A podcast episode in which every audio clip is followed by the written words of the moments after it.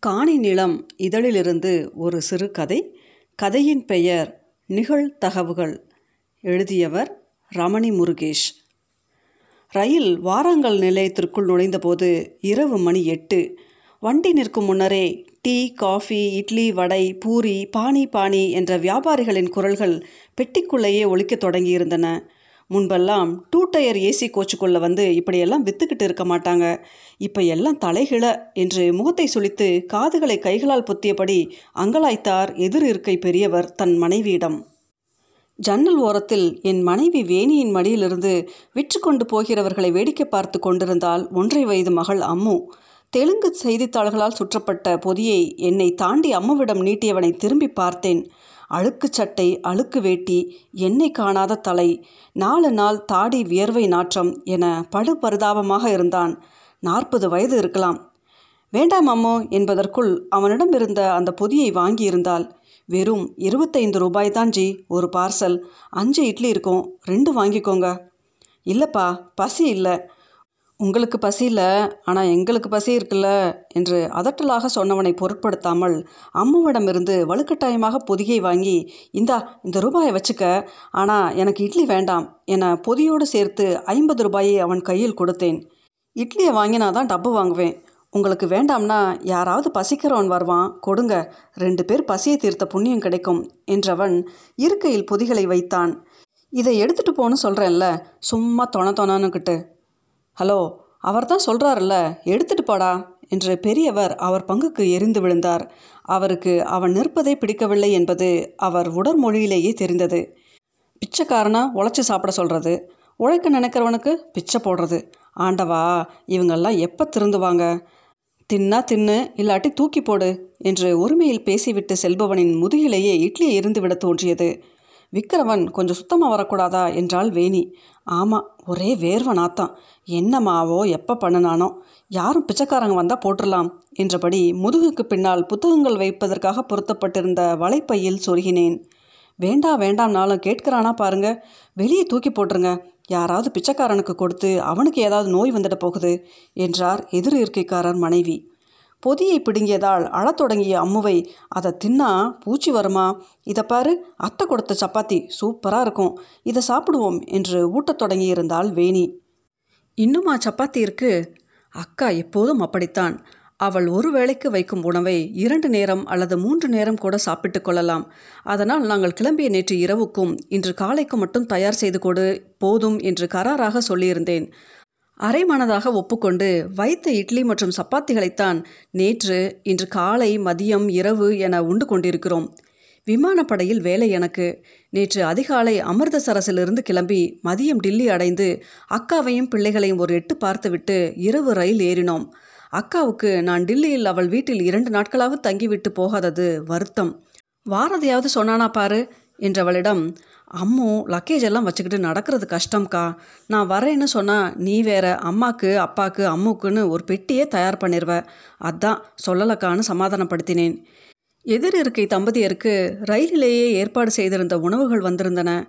முன்னர் ரயிலில் உணவு எப்படி இருக்கும் இப்போது எப்படி இருக்கிறது என ஒப்பிட்டு சொல்லியபடியே சாப்பிட்டனர். நாங்களும் ஒரு வழியாய் சப்பாத்திகளை தீர்த்திருந்தோம். காலை ஏழு மணிக்கெல்லாம் சென்னை வந்துவிடும்.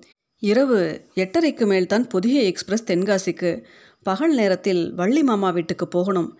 இல்லைனா என்னடே மாப்பிள்ள பெரிய மனுஷன் ஐடியோடே மெட்ராஸை தாண்டி போகிற தாய் மாமாவை பார்க்கணும்னு தோண மாட்டேங்க என தொலைபேசியில் சிடுசிடுப்பார். அத்தை அடையோ பூரியோ சுட்டுத் தருவார்கள். உங்கள் அம்மை மாதிரியெல்லாம் எனக்கு செய்ய தெரியாதுப்பா என்று சொன்னாலும் அருமையாக இருக்கும். வேணி அருமையான பொறுமையான புள்ளடா என்று அத்தை ஒரு வாஞ்சியுடன் அவளை பார்ப்பது என் நெஞ்சை நிறைக்கும். நானும் எதிர் இருக்கை பெரியவரும் மேல் படுக்கைகளிலும் என் மனைவியும் பெரியவரின் மனைவியும் கீழ்ப்படுக்கைகளிலும் படித்திருக்க ரயில் சீரான சத்தத்துடன் போய்க் கொண்டிருந்தது. என் மனைவி அருகில் படுத்திருந்த மகள் மட்டும் அவள் மொழியில் தூங்கிக் கொண்டிருந்த தன் அம்மாவிடம் புரியாத பாஷையில் வாயை குவித்து குவித்து ஏதோ பேசிக்கொண்டே இருந்தாள். குழலிழிந்து யாழிழிந்து குரல் வந்து போனது. அந்த இசையிலேயே உறங்கிப் போனேன். அதீதமாய் கேட்ட மனித குரல்களில் விழித்து கொண்டேன் நான். என் படுக்கையிலிருந்து தலையை சற்று வெளியே நீட்டி குனிந்து பார்த்தபோது வேணியும் அம்முவும் நிம்மதியாக உறங்கிக் கொண்டிருந்தனர். கைபேசியை ஒளிர செய்து நோக்கியபோது மணி ஆறென்றது. இன்னும் ஒன்று ஒன்றரை மணி நேரத்திற்குள் சென்னை போய்விடுவோம் என்ற நினைப்பை கெடுத்தது. இன்ஜினில் ஏதோ பெரிய பிரச்சனையாம். இன்னும் மூணு நாலு மணி நேரத்துக்கு வண்டி நகரமானே தெரியல என்று யாரோ யாரிடமோ சொல்லும் குரல். அடுத்த அரை மணி நேரத்திற்குள் பெட்டி முழுவதும் சலசலக்க ஆரம்பித்திருந்தது. இந்திய ரயில்வே துறையின் அலட்சியத்தை பற்றியும் தங்களுக்கு இதற்கு முன் ஏற்பட்ட அனுபவங்களை பற்றியும் ஒருத்தருக்கு ஒருத்தர் பகிர்ந்து கொள்ள தொடங்கியிருந்தனர். எழுந்து அமர்ந்திருந்த பெரியவருக்கும் மனைவிக்கும் பொத்தாம் பொதுவாய் குட் மார்னிங் என்றபடி மேலிருந்து இறங்கினேன். என்னத்த குட் மார்னிங்? இன்னும் நாலஞ்சு மணி நேரத்துக்கு இன்ஜின் சரியாகாதாமே என வெறுப்பானார். இருக்கைக்கு அடியில் இருந்த காலணிகளை காலாலேயே துளாவி வெளியே எடுத்து அணிந்து கொண்டு பல் தேய்க்கச் சென்றேன். ஆனால் அங்கு தண்ணீர் இல்லை. பின்பு குடிக்க வைத்திருந்த நீரை எடுத்து பல் தேய்த்து முடித்துவிட்டு வேணியின் காலடியில் வந்து அமர்ந்து கொண்டேன். ஜன்னல் வெளியே வெளியே பார்த்தேன். இரண்டு மூன்று பெயர் தெரியா மரங்கள் அடங்கிய ஒரு பொட்டல் காடு. மஞ்சள் வெயிலில் தகத்தகத்தது. பயணியர்கள் பலர் இறங்கி பேசிக்கொண்டும் புகைத்து கொண்டும். ஒன்றிரண்டு இளம் ஜோடிகள் எந்த கவலையும் இல்லாமல் உரசி பேசி சிரித்தபடி உழவிக்கொண்டும் இருந்தனர். ரயில் இப்போ கிளம்பாதாப்பா என்றபடி எழுந்து கொண்ட வேணி அம்முவுக்கு பால் வாங்கி வச்சிருங்க தீந்துடாம என்றாள். ஐயா உங்களுக்கு எதுவும் வேண்டுமா என்று கேட்டதற்கு எது வேணாலும் வாங்கி வாருங்கள். ஆனால் பணம் வாங்கி கொள்ள வேண்டும் என்றார் பெரியவர். அதெல்லாம் அப்புறம் பார்த்துக்கலாம் என்று சிரித்துவிட்டு ரயிலின் சமையலறை பெட்டி தேடி நடந்தேன். அங்கே பெருங்கூட்டம் எதையோ அடிபிடி போட்டு வாங்கி கொண்டிருந்தது. உற்று பார்த்ததில் உப்மா என்று தெரிந்தது. ஒரு கரண்டி உப்மாவை நூறு ரூபாய்க்கு வெற்றி கொண்டிருந்தார்கள். கூட்டத்தில் முண்டியடித்து வாங்கும் திறமையெல்லாம் இல்லாததால் அமைதியாக இருக்கைக்கு திரும்பினேன். பெரியவருக்கு நான் வெறுங்கையோடு திரும்பியது அதிருப்தியை தந்திருக்க வேண்டும். அவ்வளவு கூட்டமாக இருக்கு? என்று சலித்து கொண்டார். மணி எட்டரை. அம்முவும் எழுந்து விட்டிருந்தாள். அவசரத்திற்கு என்று வைத்திருந்த மேரி பிஸ்கட் பாக்கெட்டை எடுத்து பிரித்து பெரியவருக்கும் அவர் துணைவியாருக்கும் கொடுத்துவிட்டு நாங்களும் உண்ணலானோம். கைபேசியில் அம்மா முறுக்கு சுற்று கொண்டிருப்பதை அப்பா படம் பிடித்து அனுப்பியிருந்தார். ஏட்டி ஆச்சியை பாரு உனக்கு முறுக்கு சுடுதாங்க என்று அம்மாவிடம் கைபேசியை நீட்டிய போது அதை தட்டி விட்டவள் சினுங்கத் தொடங்கினாள்.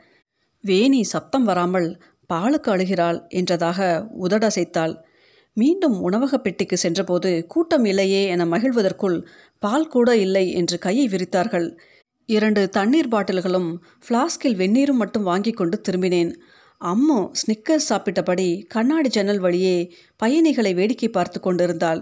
வெயில் ஏற ஆரம்பித்திருந்தது. பொட்டல் காட்டில் உளவியர்கள் பலர் மீண்டும் பெட்டிக்குள் ஏறிவிட்டிருந்தனர். விஜயவாடாவிலிருந்து சரி பண்ணுவதற்கு மிஷின் எல்லாம் வந்துவிட்டதாம் என்று சொன்னபடி யாரோ கடந்தார்கள். சிலர் சீட்டு விளையாடத் தொடங்கியிருந்தனர். சில அப்பாக்கள் அழும் குழந்தைகளை தூக்கியபடி பெட்டிக்குள்ளேயே நடந்து கொண்டிருந்தனர். இவ்வளவு தாமதமானால் இன்றிரவு பொதிகை ரயிலை பிடித்துவிட முடியுமா? இல்லையெனில் என்ன செய்யலாம்? என்ற கவலை தொற்றியிருந்தது. ரயிலை விட்டால் தனியார் பேருந்தில் போய்விடலாம் தான். ஆனால் பொதிகை ரயிலில் தென்காசிக்கு போவது ஒரு சுக அனுபவம். ரயில் மதுரையை தாண்டி விட்டாலே ஒரு சொல்லனா மகிழ்ச்சி தொற்றிக்கொள்ளும். அநேகமாக ரயில் பெட்டி காலியாகிவிட்டிருக்கும். வயல்களுக்கும் தோப்புகளுக்கும் வாழைத் தோட்டங்களுக்கும் நடுவிலுடைய ரயில் பாய்ந்து செல்கையில் தோன்றும் உணர்வு அம்மாவின் மடியில் தலை வைத்துக் கொள்வதைப் போன்றது. அதற்காகவே குளிர்சாதன வசதி பெட்டியிலிருந்து மாறி இரண்டாம் வகுப்பு பெட்டிக்கு மாறி அமர்ந்து கொள்வோம். யா சீனி கொய்யா வாங்கிக்க ராசான்னு நார்பெட்டியை தூக்க முடியாமல் தூக்கி கொண்டு வரும் கிழவி கோயில்பட்டி கடலை மிட்டாய் மரப்பா இஞ்சி மரப்பாவென ராகத்தோடு தோல் பையிலும் கையிலுமாக கொண்டு வரும் வாலிபன் என ஊர் வாடை அடிக்கத் துவங்கிவிடும். கண்ணை மூடிக்கொண்டு இருந்தாலும் காற்றை வைத்தே கண்டுபிடித்து விடலாம் கடையநல்லூர் வந்துவிட்டது என்று தென்காசி காற்று குளிர்ந்துதான் இருக்கும். ஆனால் போர்வையை தேட வேண்டாம். ஒரு காதலியைப் போல உடம்போடு தழுவி சிலிர்க்க வைக்கும். போதும் சின்ன பிள்ளை மாதிரி குதி குதின்னு குதிக்காதீங்க. ஒரு இடத்துல உட்காருங்க. என்பாள் வேணி. என் மனநிலையை உள்ளூர ரசித்து கொண்டே. ஆனாலும் குதூகலம் கட்டுக்குள் அடங்காது. காலை எட்டு பதினஞ்சுக்கு தென்காசி சென்றடையும் ரயிலுக்கு அப்பா ஆறு மணிக்கே வந்து காத்திருப்பார். நடைமேடையில் மிக துல்லியமாக நாங்கள் இருக்கும் பெட்டிக்கு நேரே நின்று கொண்டிருப்பார். பயணம் எல்லாம் சௌகரியம் தானே என்று கேட்டுவிட்டு பதிலை எதிர்பார்க்காமல் மருமகளுக்கு ஒரு புன்னகையை தந்துவிட்டு பேத்தியை வாங்குவதிலேயே குறியாக இருப்பார். பேத்தியை வாங்கியதும் அவளை தலைக்கு மேலே தூக்கி அம்மை வந்தியா அம்மை வந்தியா என்று அண்ணாந்து பார்த்து கொஞ்சுவார். அம்முவையோ அக்காவின் மகள்களையோ பார்த்தால் மட்டுமே வாயெல்லாம் பல்லாக மனமாற சிரிப்பார் அப்பா. கூட வந்த ஆட்டோக்கார முருகன் எட்டு மணிக்கு மேலே தானையா ரயில் வரும்னு சொன்னால் எங்கே ஐயா காது கொடுத்து கேட்காக? ஆறு மணிக்கே வந்து குத்த வச்சாச்சு என்றபடி பெட்டிகளை எல்லாம் சுமந்து செல்வான். நண்பகல் எதிரிருக்கை பெரியவருக்கு ஏசி குளிரிலும் வியர்த்தது படபடன்னு வருது என்றவருக்கு பாட்டில் தண்ணீரை கொடுத்தேன். காலையிலிருந்து வெறும் ரெண்டு பிஸ்கட் மட்டும்தான் சாப்பிட்டாரா? அநேகமாக பசியாக இருக்கும்னு நினைக்கிறேன். பசி தாங்க மாட்டார் என்று கண் கலங்கினார் அவர் மனைவி. பெரியவரை பார்த்ததாலா அல்லது கடும் பசியா என்று தெரியவில்லை. அம்மு ஓவென்று அழ ஆரம்பித்தாள். எத்தனை சமாதானப்படுத்தினாலும் அழுகை நின்ற பாடில்லை. அம்முவின் அழுகை சப்தத்திலும் எதிரிருக்கை பெரியவர் அரைக்கன் செருகி சாய்ந்து அமர்ந்திருந்தார். நான் அவர் அருகே போய் சார் சார் என்றபோதுதான் கண்ணில் பட்டன எதிரே அந்த வலைப்பையில் திணித்து வைத்திருந்த இட்லி பொட்டலங்கள். படக்கென்று எழுந்து அந்த பொதிகளை வெளியே எடுத்து பிரித்து முகர்ந்து பார்த்தேன். கெட்டு போயிருக்கவில்லை. உடனே அந்த இட்லிகளை இரண்டு தட்டுகளில் தட்டி சட்னியை பிரித்து கொட்டி வேணியிடமும் எதிரிருக்கி அம்மாவிடமும் நீட்டினேன். வேணி அம்முவுக்கும் அம்மா ஐயாவிற்கும் ஊட்ட அம்மு அழுகையை நிறுத்தியிருந்தாள். அவரும் மெல்ல கண்களை திறந்தவர். ஒரு மிடறு நீர் அறிந்துவிட்டு தானே தட்டை வாங்கி உண்ணத் துவங்கினார். எந்த அருவறுப்பும் வியர்வை நாற்றமும் மனதில் தோன்றவில்லை. இப்போதும் அவன் யாரிடமாவது வலுக்கட்டாயமாக இட்லி விற்று கொண்டு இருக்கக்கூடும் அந்த அடாவடி அழுக்கு சட்டைக்காரனை நினைத்து கரம் குவித்தேன். ரயில் மெல்ல நகரத் தொடங்கியிருந்தது.